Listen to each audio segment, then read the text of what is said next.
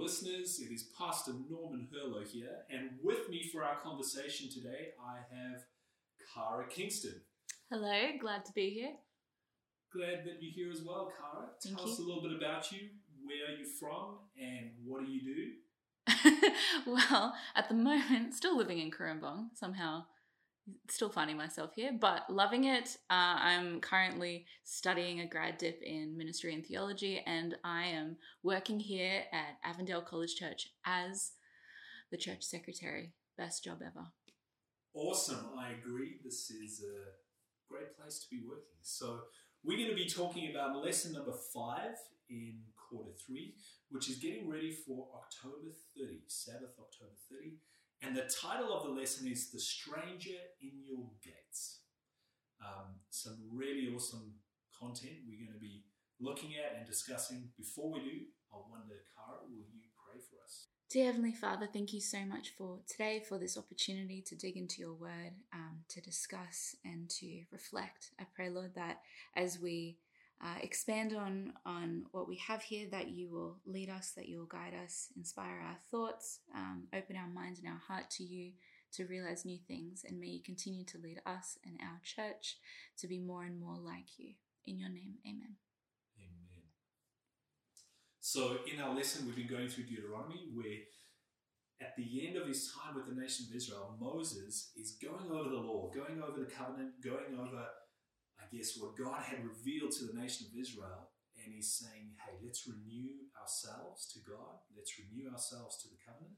And here's what it looks like, here's what it means, here's how we live that out. And it's in this context that we're going to read the next few verses, which is in Deuteronomy chapter 10. And we're going to go from verse 12 to 22. And it's the call for love and obedience. Do you Mm. want to start us off, Cara? Sure thing. So from verse 12 And now, Israel, what does the Lord your God require of you? He requires only that you fear the Lord your God and live in a way that pleases him, and love him and serve him with all your heart and soul. And you must always obey the Lord's commands and decrees that I am giving you today for your own good. Look, the highest heavens and the earth and everything in it all belong to the Lord your God. Yet the Lord chose your ancestors as the objects of his love, and he chose you, their descendants, above all other nations, as is evident today. Therefore, change your hearts and stop being stubborn. For the Lord your God is the God of gods and Lord of lords. He is the great God, the mighty and awesome God, who shows no partiality and cannot be bribed. He ensures that orphans and widows receive justice. He shows love to the foreigners living among you and gives them food and clothing. So you too must show love to foreigners. For you yourselves were once foreigners in the land of Egypt. You must fear the Lord your God and worship him and cling to him. Your oaths must be in his name alone. He alone is your God, the only one who is worthy of your praise the one who has done these mighty miracles that you have seen with your own eyes. Then your ancestors went down into Egypt, where there were only 70 of them, but now the Lord your God has made you as numerous as the stars in the sky. Mm. So, beautiful, beautiful picture of what God has done Mhm. and what He has called and how He has chosen Israel, and then what He asked them to live out. And right at the end there, He echoes the promise He made, or reminds him of the promise that He made to Abraham I will make your descendants as Mm, many as mm. the stars in the sky. And he says, Look how God has been faithful and good. He has fulfilled his promises to you and to your ancestors. Now, walk with him, walk in his ways. I love that because it's it's not only a reminder of their heritage, but it's like a an example of he has already been so faithful. You're already, in a sense, an answer to a promise. Mhm. So as they're about to step into a new promise, um, that would be just the continuation of that faithful relationship. That is an awesome, an awesome thought. And so I guess the question is, you know, we're about to step into a new reality in society. A lot of us are coming out of lockdown from we're about to step into a new year soon.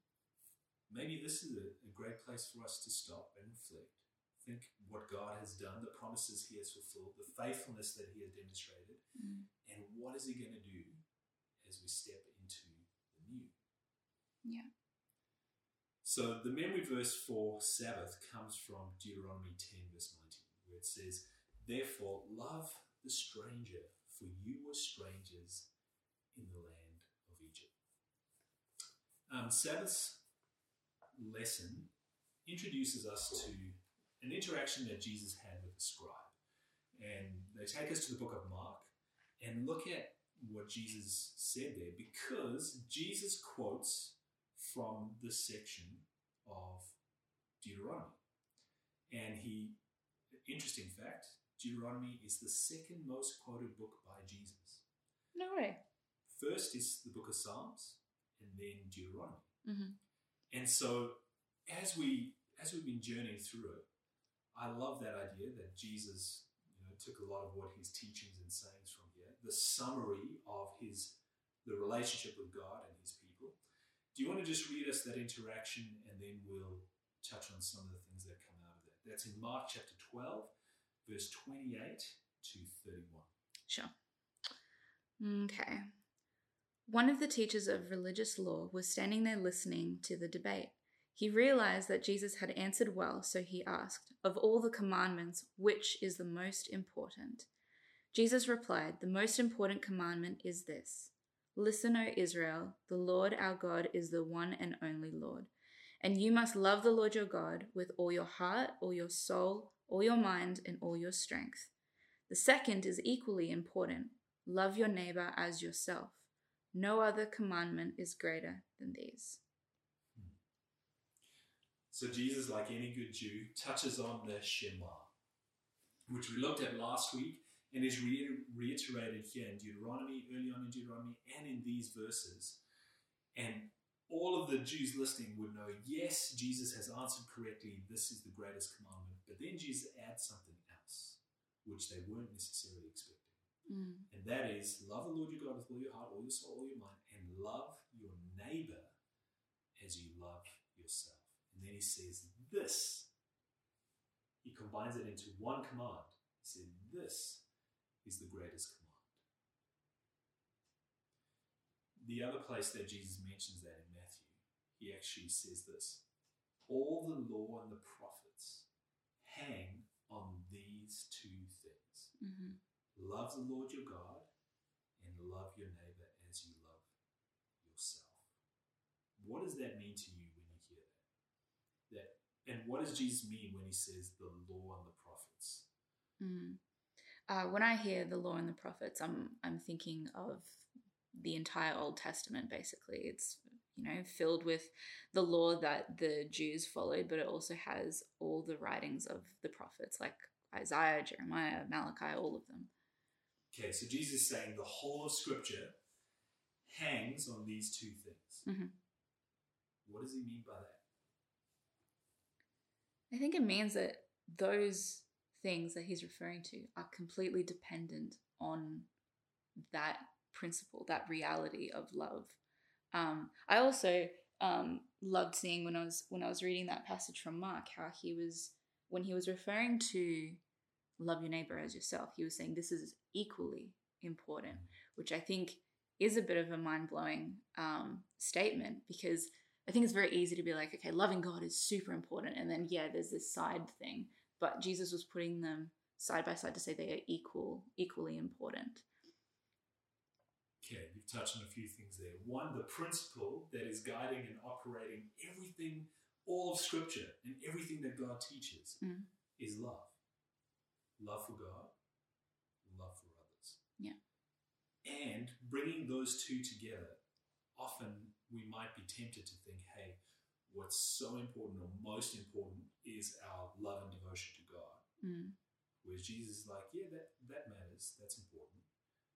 But how you relate to other people as well is as important. It says, on these things, Mm. all of Scripture, they're the principle or the foundation of all of Scripture. Yeah. Love for God, love for others. it's almost as if um, your love for God is shown through how you love others. It's it's like the the evidence of a love that already exists, um, and you cannot separate it. You can't love God and not love people. And I think Jesus talks about that uh, in John or you know somewhere in the New Testament. Uh, yeah, it talks about this same principle, which is you cannot say that you um, love God if you don't love your fellow man. Yeah, John writes that to the churches in one of his letters. Mm. He says, You can't say that you have love for God and not love the people around you. Yeah. Um, so, one of the interesting things, and this is what the lesson brings out, is that Jesus here is simply quoting Deuteronomy and quoting the Old Testament. Mm-hmm. Um, somehow it seemed a crazy new idea to those that were listening. And even when we read it back into scripture, we often think, hey, Jesus was highlighting some new things or revealing some new things about God. But ultimately, what Jesus is doing is saying, no, this is the premise and the principle in which God, that God has operated with humanity all along. Mm-hmm. This is the foundation of God's relationship and engagement with us. It is love. God is love. And so it's awesome that that's affirmed here in the book of Deuteronomy, and Jesus reiterates it again. Yeah. I've always I've always loved that because I I have such a such a deep love for um you know the Bible and everything it has to offer. But I know that there's often been this tension where we we feel so much relatability to the New Testament to Jesus, and sometimes it's so easy to either overlook or kind of maybe push aside some things that we read in the Old Testament because they can be tough or they can be challenging to to comprehend. But I, I love how Jesus is always pointing back that the entirety of Scripture is beautiful and is consistent with the message it provides. Mm. That is very reassuring. Okay, let's jump over to Sunday. Sunday talks about the heading is the circumcision of your hearts. Um, Deuteronomy 9 and 10, Mm-hmm.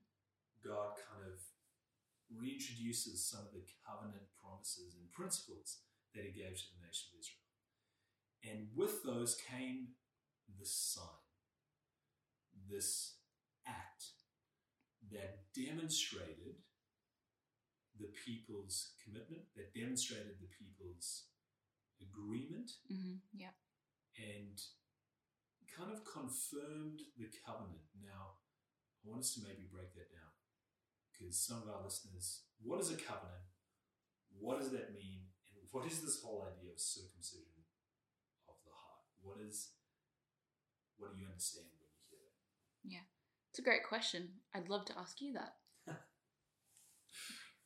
With what it what is your definition of covenant?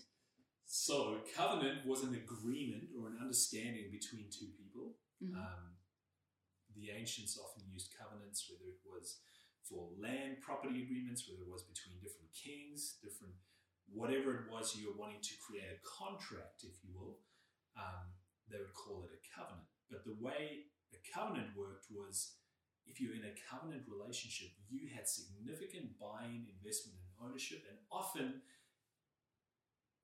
it symbolized your personal life or you know often they'd say hey give me a pound of flesh Mm. that idea comes from this principle of covenant where you actually had some of yourself invested in that engagement in Right, that, in okay, that okay. relationship and so often what was associated with a covenant was some kind of sacrifice some kind of um, demonstration that you were committed to this and it was going to cost you something Mhm. and so you would give, um, there would be a sacrifice that would confirm the covenant, but then there'd often be promises that came with that, but also curses if you did not fulfill your side of the covenant. Yeah. Or your side of the agreement, the. But what is unique and interesting is that God makes this covenant, and it started with Abraham. All throughout the Bible, there's these interactions he has with humanity where he initiates this covenant but then with Abraham, he provides the sacrifice and he provides, he puts himself on the line Mm, mm. with very little or no expectation from us Yeah. or from the nation of Israel.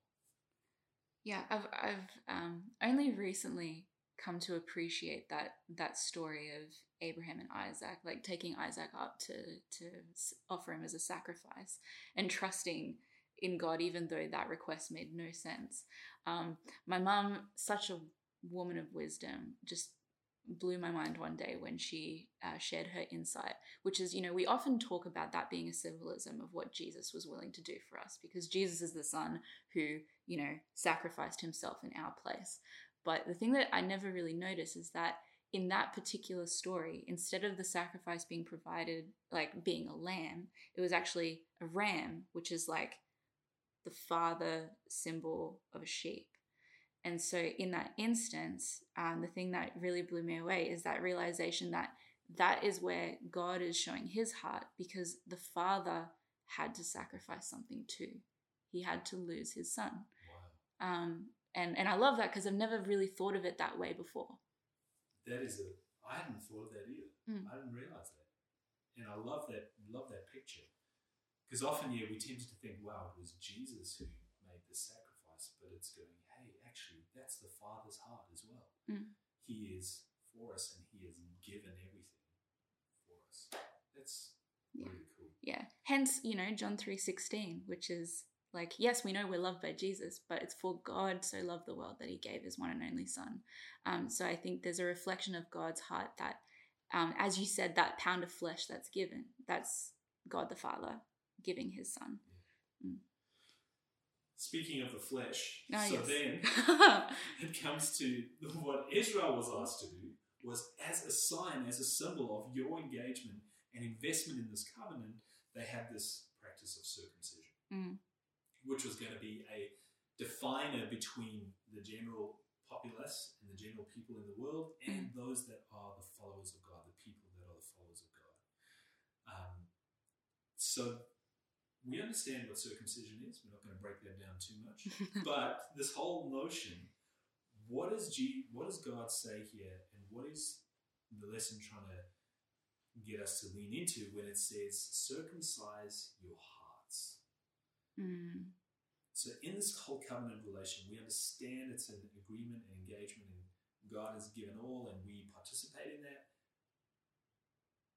the circumcise your hearts. What is God asking for in that? I've often loved this symbolism uh, from this passage.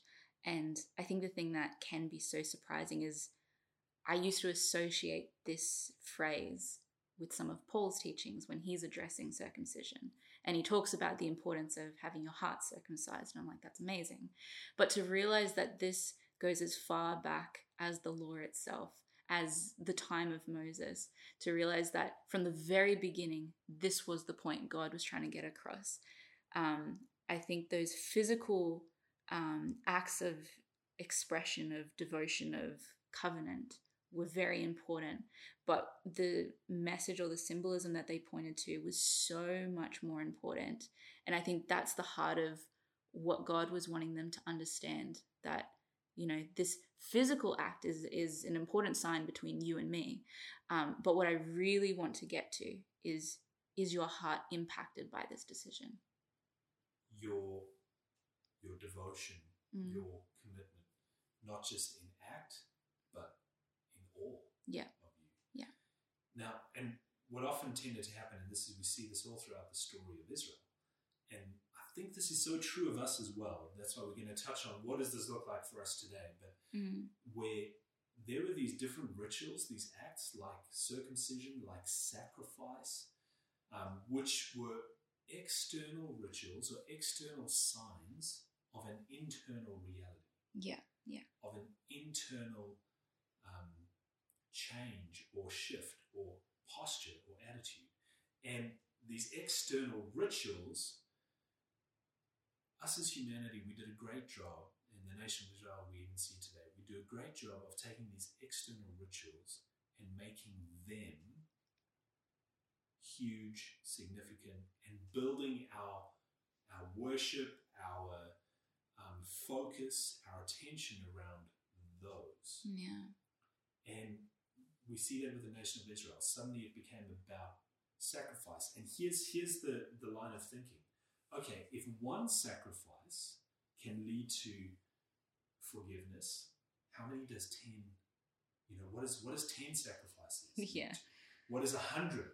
What is a thousand? Does that mean that I'm even cleaner and purer and more holy before God? Does that mean I'm more acceptable before God the more I give, the more I do? Or, or, or you know, the more I focus on this external act, does that make me better and make me acceptable to God? Mm. And whereas then God comes to the nation of Israel and says, no, no, no, no, that's that's not how this relationship works. That's not the point. It's not about what you can do or this external ritual. It's what that ritual points to, which is the internal commitment, the internal surrender. Yeah. And the sacrifice was ultimately the future sacrifice of Jesus on our behalf. hmm That is what cleanses us from sin. That is what forgives us.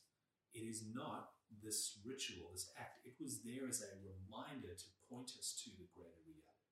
So true. But how often do these like physical rituals and um, practices lose their meaning um, or that symbolism there because the sacrifice, as you said, was supposed to point towards something like it, it was this is what it points you towards, this is what saves you. But then because the focus on the sacrifice is the focus, it just spirals back to human effort, the, the saving of self.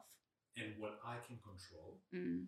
what I can manage, what I can earn, or what I can put effort into. Yeah. Very human.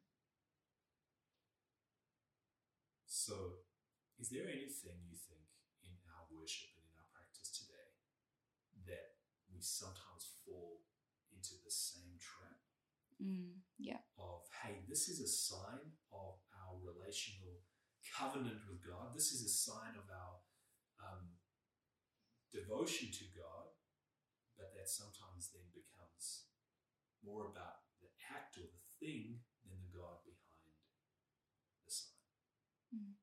Uh, the first one that comes to mind really, I think, is baptism. I- I think baptism is such a beautiful thing. I love watching baptisms. They just make my heart feel so full because it's someone publicly declaring their love for Jesus. I love it. Um, but at the same time, there's there's been moments where I've thought about it and realize that sometimes there's so much focus on that that it's almost we judge someone's spiritual journey based on baptism status.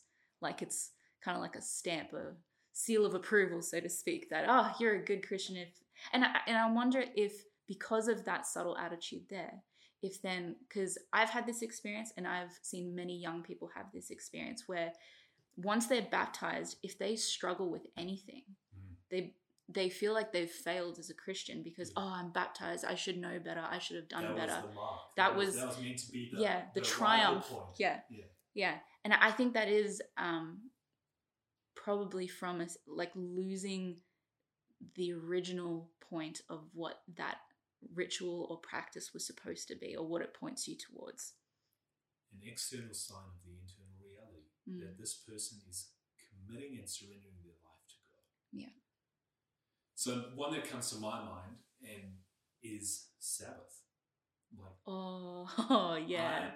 I, I love Sabbath. hmm It means so much to me and my family. I love what it means to our our faith community, and I think we have a significant contribution to the world with this beautiful um, teaching and symbol of the Sabbath. hmm But I've seen so many times where that becomes and what what you do, what you don't do, how you engage with that, and whether you become so much the focus, and we miss the point that actually this Sabbath points us to the God of Sabbath, the God who brings rest, the God who is rest, the God who is rest in creation, rest in salvation, and rest in eternity, who's inviting us into relational reality, which is what the Sabbath was about God with man together. And we miss the fact that it's a reminder of us to stop trying to do it on our own and rest in the provision that God has given. Yeah. It's often, I think, one of those things where uh, I remember when I was growing up and I was like in mid to late primary school and trying to explain to some of my non Christian friends why I couldn't come to their house to swim in a pool on Saturday. And I used to be like, oh, can't do this. I can't do that because it's Sabbath. Uh, and it, it wasn't until I think I started to explore my faith journey for myself when I hit those teen years, where I started to realize my focus had been so much on what this conversation of, oh, I can't do this and I can't do that and I shouldn't do that. But when I opened my eyes to that experience of what can I do? What what is there that I'm called to do on this day? It was just liberating and it was yeah. such a wonderful experience that now I can have such a deep appreciation for Sabbath because I now understand more of what it's supposed to be. Yeah. And so the same call is to us circumcise your hearts, make the main thing the main thing, and that is our commitment, surrender, and devotion to God. Mm. Monday then invites us into this, this charge or this command love the stranger, love the aliens among you, love those who are maybe marginalized. But it starts that whole premise with introducing the Almighty God, the God of God, the Lord of Lords, the King of Kings. This is the God who we serve. He is sovereign over heaven and earth. Um, but because He is sovereign over heaven and earth, He has chosen us, He has chosen the nation of Israel, and chosen us to be the bearers of light to our world and to welcome and love everyone into his family. Mm-hmm. And he gives this call to the nation of Israel and says, Love the stranger. Why do you think that was necessary or unique? Um, was it? I think it would be very unique for the kind of world that they lived in. Um, because a lot of the time you know everyone was very strong with their identity of who who they were, who they were related to, who their ancestors were, what what region they were from. That like they had such massive identity in those areas, uh, and I believe this idea of not just not just being nice, but like love is such a deep word, and I think we've kind of cheapened it now, um, at least in in our English language. But I, I believe the idea of or like the calling to love the stranger. In my mind, that triggers me to think of love the person who's not familiar, love the person who is misunderstood or marginalized, or um, love the person who isn't naturally easy to love. It's not like your best friend, it's not your family. You know, it's it's something outside of that. Um, so I think it's a very profound calling. And I think you're so right. It would have been a strange reality for them back then. Everyone was separated into city states and tribes and groups, and mm. um, this whole us and them sense was quite strong. But we still see it today. Yeah. Most people affiliate with others that are similar to them or similar likes, are part of their tribe, mm. if you will. Mm. And it's really rare that you find a community that intentionally goes out to connect with and love others that aren't like them yeah. aren't don't have similar interests. It's not uncommon to find a whole bunch of people caring for each other that have the same interests. Well, because it's comfortable. But what does it look like to love the stranger? Mm. Well, I have a question on that then. And I mean, this is more of a rhetorical question, so maybe it's just like a moment to pause and reflect on this. But if we were to really take this to how it applies to us today, I think an important question would be who is the stranger of today in our reality, in our spheres of influence? Who is the marginalized? Who is that person that God is calling us to love that isn't in our innermost circle? If Jesus wrote this to us today, who would he be inviting us to love? Yeah. Or I would even say challenging us to love. Challenging us to love. Mm. Commanding us. yeah. Now, here's the rationale that Jesus gives why this matters, why this is important. Um, Tuesday section, he says, For you were strangers in Egypt. Mm-hmm. Remember that you were once an outcast, you were once a foreigner, you were once marginalized, you were once a slave. Mm. And he invites the nation of Israel to reflect on their reality, their circumstance, their pain from their past. And he says, Don't let the pain from your past lead you to then hurt and marginalize others, hmm but rather let that be a reminder of how that felt for you. And now go and care for, love, look after other people. There's a there's a saying that I know many of us are probably familiar with that hurt people hurt people. Yeah. It is easy for us to treat others or act towards others or res- respond in hurtful ways when we've been hurt in the past. But healed people, or I'm going to put it this way chosen people heal people. Mm. And this is what God is trying to help the nation of Israel understand. I chose you not because there's anything great or awesome about you. You you weren't really popular in the world. Okay, it's not like It's you won a so small. popularity contest. Yeah, so small at the time as well. Yeah.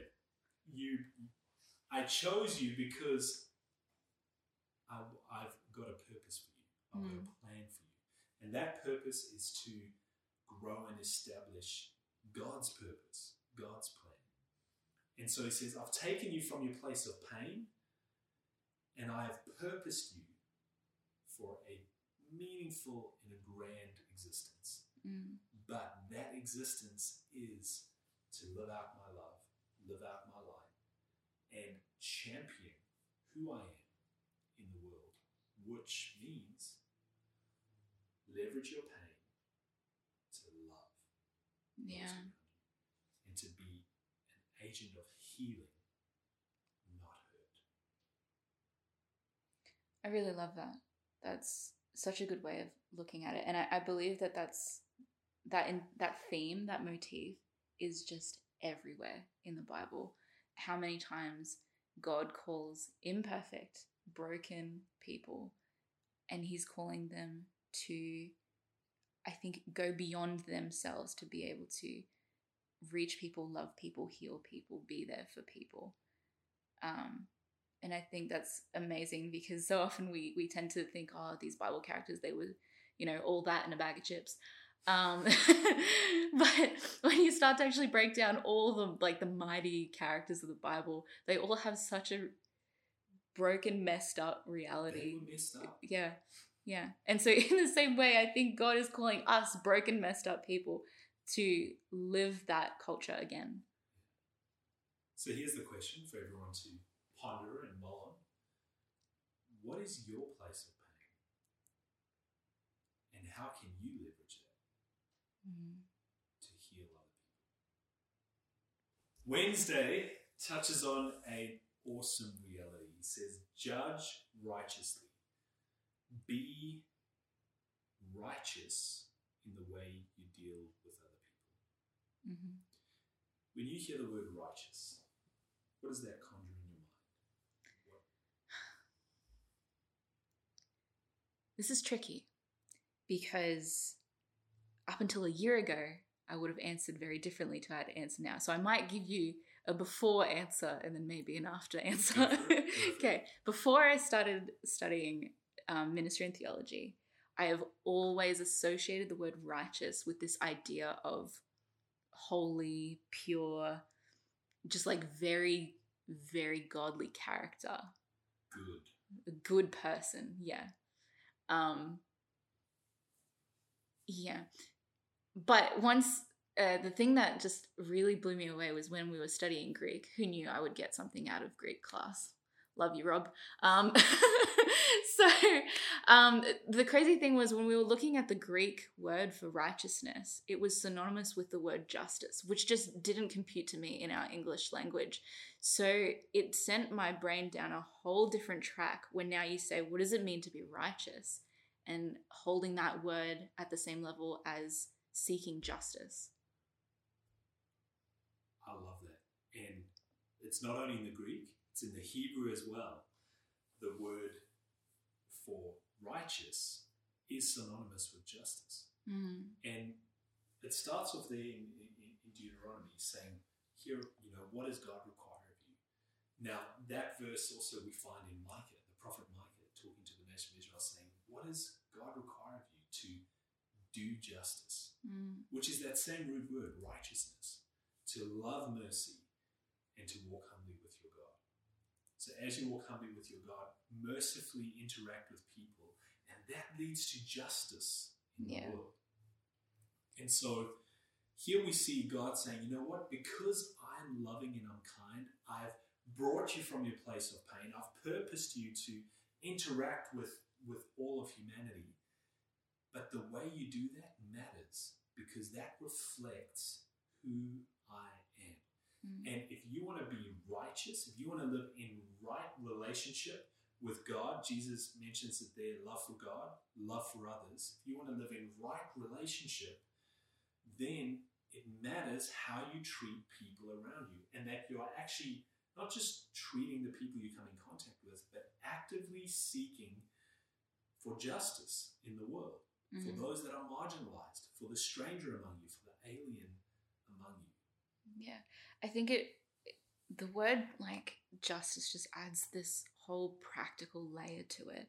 Uh, it makes me think about, like, for example, if we look at the Good Samaritan story and how there were priests and I think scribes that walked past the the battered man. Um, what's interesting is like you know they were trying hard to be holy, to be clean. Um, Keep maybe themselves pure. yeah, keep themselves pure. Maybe, you know, they were even like, oh, I'll just give him an encouraging word, you know, hey, like, hang in there, And but move on. touching someone that was dying would make them ritually unclean. Yeah. Yeah. And so I just think that's like such a, a great story example of what it, the difference between trying your best to be holy and clean, but without, like, without practically living that out. It has no value. And Jesus creates that tension beautifully because Mhm. he then takes a Samaritan who, The priest would have hated. by default, the people would be thinking he's unclean, he's unholy. Yeah. And he goes, Oh, he actually touched this guy and cared for him and looked after him. And then throws the question back at them and says, So who do you say was merciful? Mm. And, or who do you say is a neighbor to this man? Mm. And the guy can't even say the word Samaritan. He says, Oh, the one who showed mercy. And see, it links there with that do justice, love mercy, walk humbly with your God. And so Jesus is saying, yeah, what, what righteousness looks like tangibly in the world is not just keeping yourself away from or, or, or pure or untouched. It's actually getting down in the mess and grittiness of grittiness of life and with yeah. people Yeah. and caring for, connecting with, restoring, and healing broken people. Mm. Because that is, and Jesus came and lived that out and showed us what that looks like. And he, as Romans and all the other writers in the New Testament declare, lived righteously. Yeah. He showed us what it was like to treat care for humanity and grow and develop your relationship with God. Now, one way that this has really made sense to me, Cara, is since having kids, where, you know, if you and I have an issue, Mhm. that's okay. You know, I can deal with tension between other adults and myself. Yeah. I'm big and ugly enough to take care of myself. that's fine. But if you do something to my kids, Mm. hmm if someone does something to my kids and hurts my kids, we're gonna have issues. I bet. We're gonna, there's gonna be, and the, this is what I see happening here with God. He's saying, you know what? Every human being is my child, made in my image. Mm. And the way you treat them, the way you interact with them matters. Mm. You can sing all the songs you want to me, but if you're hurting my children, we're going to have issues. You can give all yeah. the money in the world to me, but if you're hurting my children, we're going to have issues. You can, and you can list whatever. And that connects so perfectly to Jesus' words at the end of Matthew, I think it is, where he's saying, Whatever you did for the least of these, you've done to me. And even the whole thing about, you know, judgment and how what you did for these people, you did to me, or what you didn't do to these people, you didn't do for me. Um, and I think that's really convicting in the same way. Yeah. Which brings us to Thursday, because James really hones in on this whole idea. And this is in James chapter 1, um, verse 27 to 29, where he talks about what is pure religion before God. Pure and undefiled religion in the sight of our God is to look after orphans and widows in their distress and to keep yourself unstained from the world. So there's there's those two realities. Mm. That that holiness and that caring about your your interaction and engagement with things that are damaging for your relationship with God. Yeah. But looking after and caring for people in the world. Mm. True and pure religion holds those two things together Yeah. and doesn't separate them. And which comes back to right what we said in the beginning. Our relationship with God, our love for God, and our love for others goes hand in hand. It's that thing of being in the world and not of it, um, which I think is a challenging line to walk down, but still something we are called to. We're not called to be so separate and so tucked away from the world that we, we don't reach them. We don't we don't offer any kind of relationship or healing. That we're untouched by them. Yeah, yeah. But yet, let us be touched and moved by the world, Mm. But not necessarily engage in everything that it does. mm. Yeah. And so I've absolutely loved this lesson, Cara. I've loved seeing the, the God of the New Testament in Jesus lived out in these words in the Old Testament and this call for us to care for the stranger in our gates, to Mm. look out for. If we get actually people that live out the law of God, that live out the law of love, then it matters how we look after, care for the people around us. It matters how we look after and care for the people in our world. And so it begs the question again, which you asked us earlier who is the stranger among us? Mhm. Yeah. It reminds me, like, as we're wrapping up, it reminds me of a quote that I saw somewhere one day, and it really stuck with me, which is this idea of if you hate anybody because of your faith, you're doing it wrong. Uh, and I believe Jesus was the best person to kind of call that out. Mhm. You know, if you, you know, you show that you are my disciples by how you love each other. So may we all do it right. Yeah. May we all do this relationship with God right, which means we righteously look after or justly care for Mm. the stranger among us and those that are marginalized in our world. Love it. Thank you, Kara. Appreciate the time together, and I hope you have enjoyed our conversation about the lesson. Blessings as you share it with others over the weekend. God bless, and see you some other time.